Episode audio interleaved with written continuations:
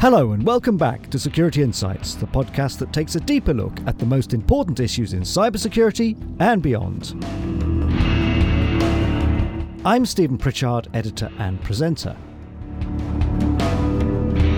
There's been a lot of talk over the past few months about ChatGPT, GPT 3, and the potential of generative AI. Already, tech giants including Microsoft and Meta are looking to add the technology to their products. But generative AI, with its ability to create text that could have been written by a human, is also causing security concerns. Prompt engineering is one of the applications of ChatGPT 3, and it has the potential to be used in fraud, business email compromise, phishing, and to create fake news. Even before ChatGPT came on the scene, researchers were investigating how generative AI could be misused. One of those researchers is Andy Patel from security firm WithSecure. His team has conducted a number of experiments to model how ChatGPT based systems could be used by adversaries or to create malicious content. He started by explaining the background to generative AI and how ChatGPT and GPT 3 work. ChatGPT is based on uh, a model that, that came out a couple of years ago called GPT-3. Actually, ChatGPT is based on um, a slightly different model. It's it's been refined, and so they're calling it GPT 3.5. But uh, GPT 3 was released by OpenAI a couple of years ago, and um, the machine learning community certainly um, were uh, surprised by it. But I think the reason why the the general public hasn't really paid attention to that stuff until now is that it wasn't accessible. So you could see examples of its use uh, on on the OpenAI blog, but you couldn't play with it yourself. Um, and I think that's the case with a lot of these generative models. 2022 was the year of of the generative model. People are talking about DALL-E 2, um, Stable Diffusion, Midjourney uh, for AI art, and uh, GPT-3 for um, for language models, and that's because they've become impressive enough and accessible enough uh, for people to understand what they are now. So, is much of this to do with the fact that they've created a tool that members of the public or interested researchers can just take away and play about with online? I think that is the, that is the case. Until you play with a tool like this, you you don't really understand how powerful it is. So, give us some examples of why it's powerful before we go into how it's structured and how generative AI actually works. But what could it do? And why is that resonating with people? And we've seen all sorts of people trying to use it for things like write news articles or uh, create annual reports or try to do summaries of sports results and, you know, all sorts of quite interesting little applications where it's really focused on saving people's time in the office?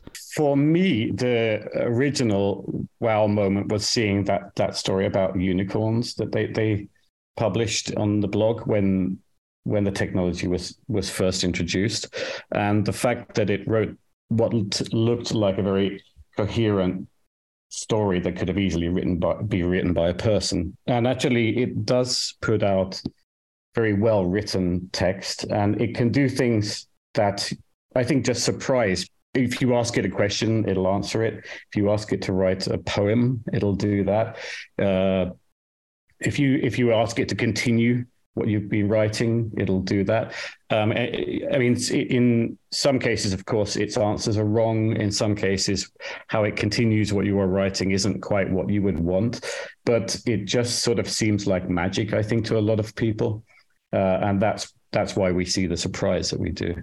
And it's almost what we hoped search engines would be able to do if we go back almost 20 years now, that you could throw a natural language question at something and it would come back with a human intelligible response, something that looks like you've asked a person. Yes. And uh, the way I see it, it is um, a step towards the way they interact with their computers on Star Trek, right? So they they talk to the computer in natural language, and it understands what they're asking, and it performs a complex task in the background, and then spits back results. So this is like a first step towards us interacting with our computers in that way. And why is that important in your view? There are, are a lot of tasks which have to be done manually, or you have to write code uh, to do them. And so, I mean, people, if people wanted to perform those tasks, they need to learn programming languages or they, they need to learn um, how to, to structure queries in, in a sort of pseudocode format. Um, but being able to ask something in a natural language um, allows people to, to avoid that step of having to learn some specific syntax. Uh, does that make sense? No, it does absolutely. So the computer is stripping away or interpreting what you're trying to ask it to do rather than forcing you to, to pre organize your thoughts into a programming language or even a low code type of environment. So that makes that makes a lot of sense. Generative AI though, briefly if you could, what is it and how does it differ from some of the other AI applications and some of the other AI tools that are already being used out there? Generative AI, I, I can't talk to the AI art stuff. I haven't really um, explored how those train, but in terms of a language model like GPT-3 or GPT 3.5 that's used in ChatGPT are trained to, to literally just predict the next token in a sequence of tokens. And when we when you think about tokens, you might just think about words. So it predicts the next word in the sentence. And that's literally all it was trained to do. And that's why it's surprising to people, even in the machine learning field, that that this uh, emergence of of something that looks a little bit like reasoning comes about from a model that was only trained to predict the next token in, in a sequence. How these differ from other machine learning? Because I mean, machine learning is a very wide field. So you have things like reinforcement learning, which um, is used to to play games like chess and Go and StarCraft, and Dota 2. Um, but uh, reinforcement learning is also used to control um, robots, so to, to control the the servos and motors between their joints such that they can walk around in a, in a physical environment. Then we have things like classification models, which are designed to predict um, or to determine what's in a photo, right? To determine is there a dog in this picture? Is there a car in this picture? Things like that. And then we have unsupervised uh, fields such as clustering, where, for instance, um, and this is very applicable to, to cybersecurity, if we look at network events, we can we can cluster them. We can extract features for them, cluster, cluster those features, and determine uh, which of those are anomalies, which of those might be malicious behavior. So there's a lot of different fields. I don't I, I don't imagine I've covered all of them, but the, um, there's a wide range of things that one can do nowadays. And I think that that range of things is obviously going to expand. But the key thing is it's not actually reasoning, but it can, in some circumstances, look a bit like that. It looks like that, yes. And as these models get larger, we're seeing more things like reasoning um, emerge. I don't think there's there's a clear consensus on on why that is happening. It just is. Some people actually equate this to our first contact with an alien species.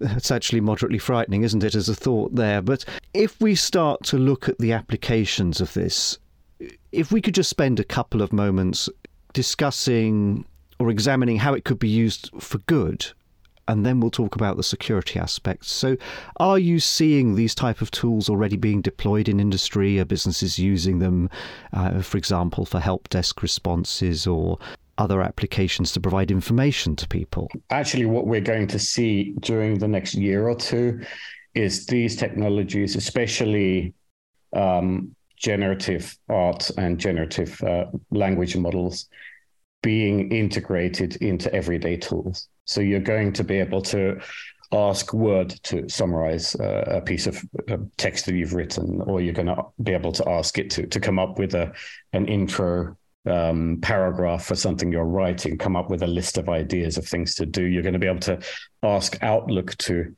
reply to an email, and you're going to be able to ask PowerPoint to um, generate a picture based on, on a written description.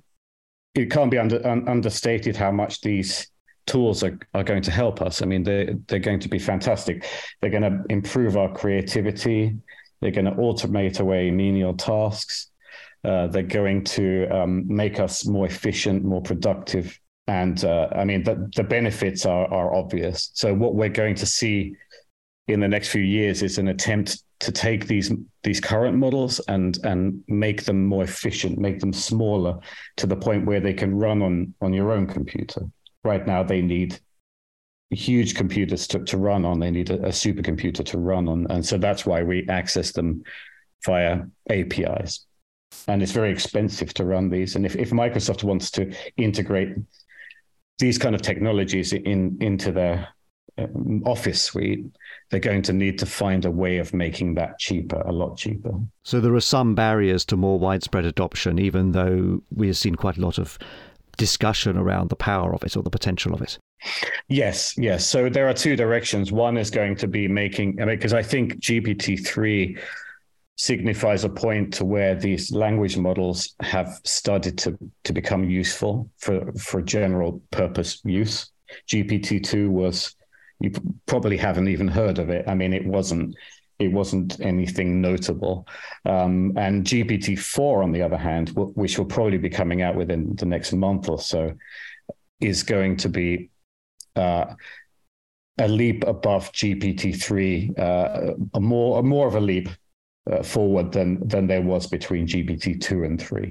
So um, so on one hand, where there's there's still going to be this push to make even larger language models, even more impressive language models that can do other things. Uh, but but I think that this point where we're at is a point where we can we can start deriving actual use out of out of uh, a language model. Why then should we be worried about it? And from a security point of view, you know, what are the red flags that you're starting to see? And I know you've been doing some research on this as well. Yes. So our um, in our research, we attempted to instruct uh, a language model to to perform um, actions that would that could be used um, by an adversary, that could be, be used for malicious purposes, such as uh, writing phishing emails, um, online harassment, um, the creation of fake news and, and things like that. And we found that it was actually very straightforward to do that.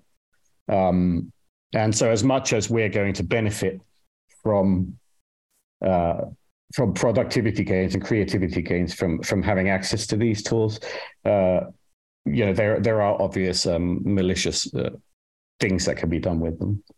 And given the technological constraints and the fact that this is currently being operated off, you were saying a supercomputer. Is that a realistic threat? Do organized crime groups and online crime syndicates have access to that type of technology at the moment? Well, uh, they would have uh, access as much as anyone else via the API, but that does cost. And of course, ChatGPT and, and a few other GPT-3 tools are free for use. Uh, but if you want to scale your operation, if you want to automate the use of, of that model, then you probably want to um, access it via the API. And in that case, you're you're going to have to pay money. Now, for a, for a well-resourced threat actor like a nation state, that's not a problem. But uh, for a uh, majority of, of the rest of um, cyber criminals, you know, it, their operations are, tend to be financially motivated, and so there's going to have to be some sort of a return on investment calculation done as to whether they they start to use these things or not. Um, one thing to note is that since we are accessing them via an API, there are some safety filters built into the API that prevent you from from asking the model to do certain things. However, people have found ways around those those safety filters in those cases. And that is, of course, dependent on the person the persons running the model, hosting the model to build those protections in, presumably. It is, and there's also another um, uh, another effort that's going on, which is like a an AI alignment effort. So what they're trying to do is intrinsically make these models safer by tuning them to not uh, produce malicious or um, unwanted outputs. Uh, that alignment effort um, is what was used to create the GPT 3.5 model that we see behind ChatGPT. But the overall um, alignment effort is actually about artificial general intelligence when we get there. That uh, that we don't create um, an artificial intelligence that decides to just kill all humans uh, immediately upon its inception. And that goes back to the discussions around robotics and ethics, which date to to even you know the sort of 1920s and 1930s, I think, don't they, in, in terms of the literature, way before we had the capability of building anything that looked anything like that. Exactly, yeah, and and the thing is, like you're good. I think the thing about alignment is you can't start it until you have something that's powerful enough that you want to align. Um, and, and it's sort of a chicken and egg thing. We couldn't do alignment work until we had uh, a large language model that exhibited these um, magical properties that look a little bit like human reasoning and things like that. And um, and so now that we have that, we can start the work. Because, but of course, now that we have those models that and the original ones having not been aligned at all, um, you know, we, we have this this problem. We have a, a good enough model for um, the sake of creating all kinds of malicious content that um, exists in the world. I was going to say, until the model is out there and researchers can try it, you won't know what its capabilities are in terms of its ability to create malicious activity. But at the same time, by putting the model out there, which researchers can look at to see if it can do malicious activity, we're making it available potentially to bad actors to carry out that malicious activity. So, as you said, chicken and egg. Yes, exactly. I mean, right now, it's it's extraordinarily expensive to to create one of these models yourself uh, it's millions and millions of dollars to train them. And it's not something that even the most well resourced threat actors will probably want to do. I mean, there's a lot of complicated engineering involved in getting um, in getting the, the training process to work over thousands of GPUs and, and, things like that. So that's not something that people will be able to do themselves uh, they'll have to use the models that currently exist. But at some point in the future, it will be possible for them to recreate these experiments and train their own models once hardware improves and, and once these techniques have been uh, made more efficient. Absolutely. And that's what you've been looking at. So, yes, at the moment, it may not be possible or economically viable to do that, but the principle is there. And as the costs come down and the potential prize, if you can term it that way for the bad actors increases, you know, the capabilities increase, then they may find it worthwhile investing. Yes, and and uh, and of course, let's not forget that at some point we'll be able to download the weights for these models and run them on on our own systems, and then we won't have that safety filter uh, in place anymore. We'll be able to access that model directly. So, talk us through some of the experiments that you did then as part of your research. So, you were using a system called LexPage, which is a GTP3 based system, not a 3.5. Uh, but nonetheless, you were able to get some quite interesting results out of there in terms of creating a potential phishing attacks and some other uh, security breaches. So, how did you go about doing that? Yeah, so our, our original idea um, came about when I noticed that people were uh, starting to be providing like free access to GPT-3, and it occurred to me that if if I can get free access to it at that time via Lex.page, then you know threat actors could potentially get access to it in the same way, and and it seemed like a, a, a good starting point for looking at what could be done with those models. While we um, now while we were doing that research, ChatGPT was released.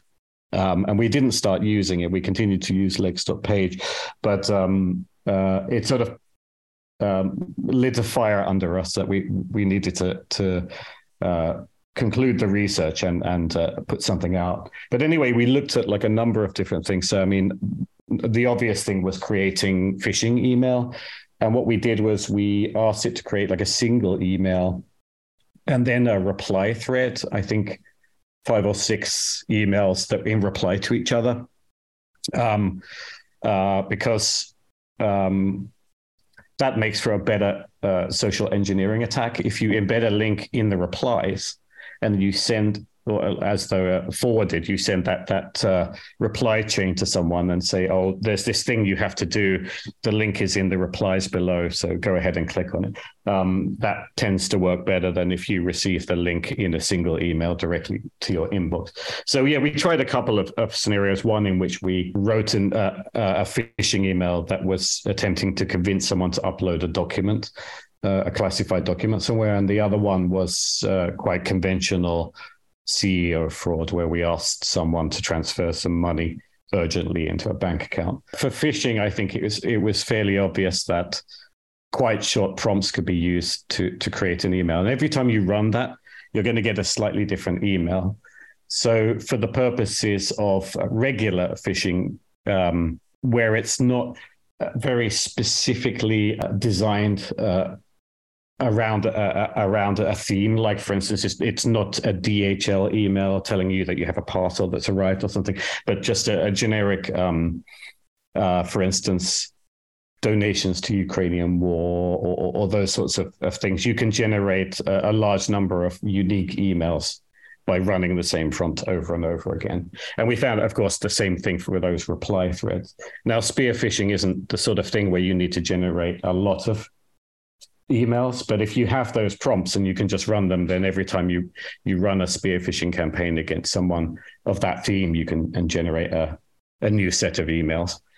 Um, yeah we looked at uh, we looked at um, harassment. Uh, so what we did there was we asked the model to actually create a fictional company and a fictional CEO of that company. And then we asked the model to do various things where it uh, um, harassed the uh, the CEO and the company and, and tried to do uh, like sort of brand reputational damage. So we asked it to write some social media posts and we asked it to write some articles. And then we um, included allegations in the prompt and asked it to write an article about the company that included those allegations. And, and that worked very well.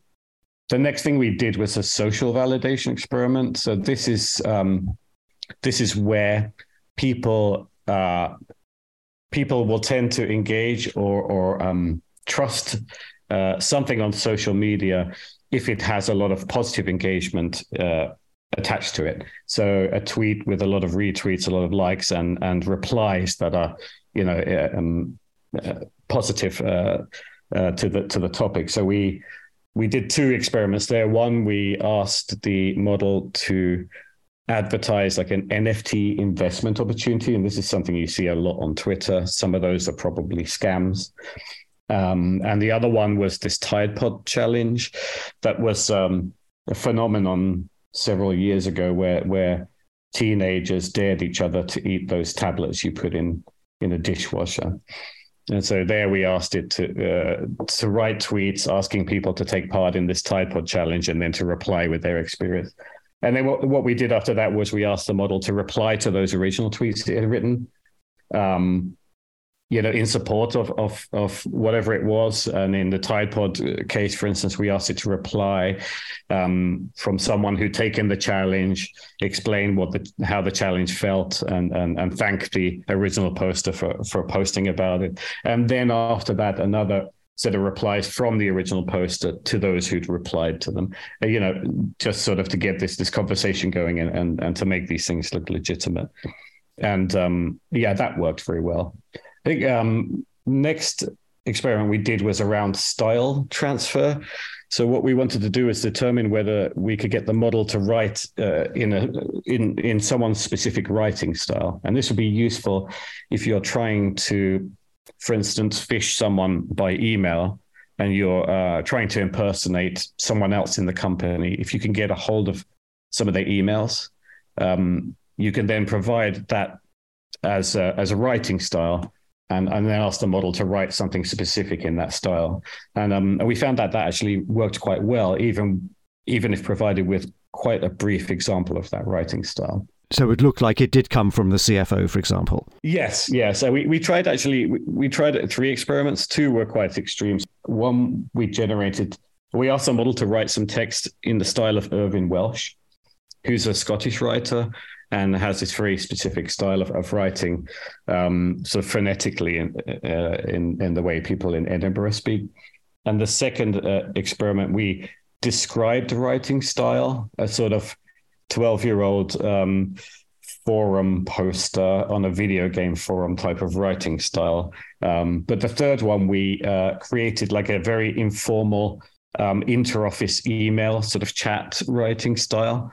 Um, and then that one, it was able to even copy. That was a much less extreme type of writing style, but it, we kind of calling it text deepfake because it allowed you to impersonate that that person. Just one thing to note is that, that that has implications in these leaks. If you think about these nation state attacks where they do hack and leak, you could insert a document into a set of leaks that was fabricated. But if you could if you could um, copy someone's writing style, you could insert like an, an, email that would incriminate someone of something. And if it's in a trove of leaked documents, it's very difficult to refute. So, so, so that's another application for that. And how would you rate the quality of what the system was producing for you based on these prompts and based on these queries? Would you have? Would you expect people to be taken in by it? For the most part, yes. They were. Um, if we asked it to write longer um, articles, it sometimes ended a paragraph prematurely, so it didn't finish the sentence with and, and add the, the full stop. And, and occasionally, it um, repeated a little bit on the uh, at the beginning of the next paragraph what it had ended the previous one at. So, I mean, in terms of automation, it's something that I don't think could be completely automated. You'd want someone to look over the output, but for things like social media posts and stuff, it um, they were very convincing. They looked exactly like the sorts of things you'd see on Twitter. And just as we're seeing, or potentially going to see this being used by businesses to speed up, you know, as an assistant to help people to get the information that they need more quickly or to draft that report more quickly, so it could be used by cyber criminals to speed up their processes, to make those spear phishing emails more intelligible and more convincing with less effort. Exactly. Yeah. Yeah. And the nice thing um, is that you, I mean, it, you don't need someone uh, who can write well in a in a specific language.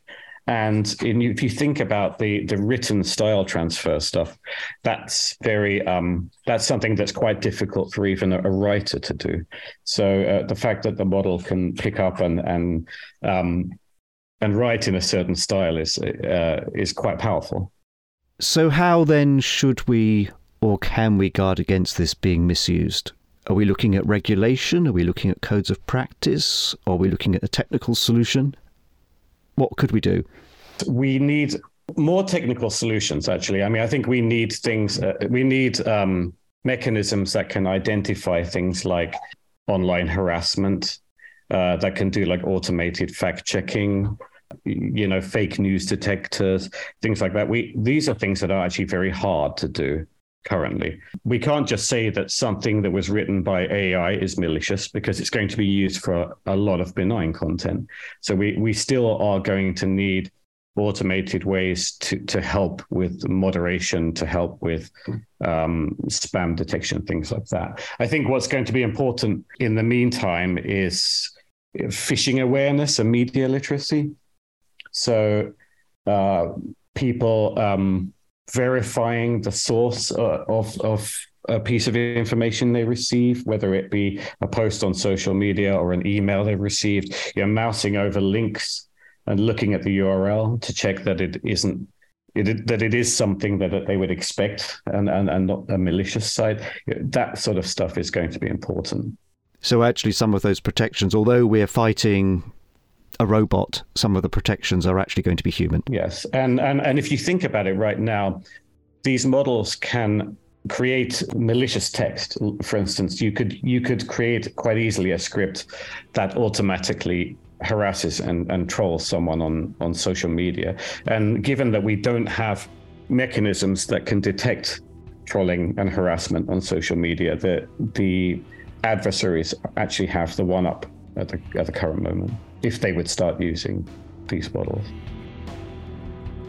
Researcher Andy Patel on the risks posed by generative AI to cybersecurity, and how, for now at least, it'll be humans, not machines, who provide the best defence.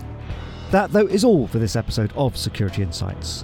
We'll be back in two weeks' time when we'll be looking at some of the issues around data privacy and whether there can ever be such a thing as privacy by design. We hope you can join us then. Meanwhile, you can catch up on past programmes on our website, securityinsights.co.uk, and of course on iTunes, Google Podcasts, Amazon, and Spotify. Thanks again for listening.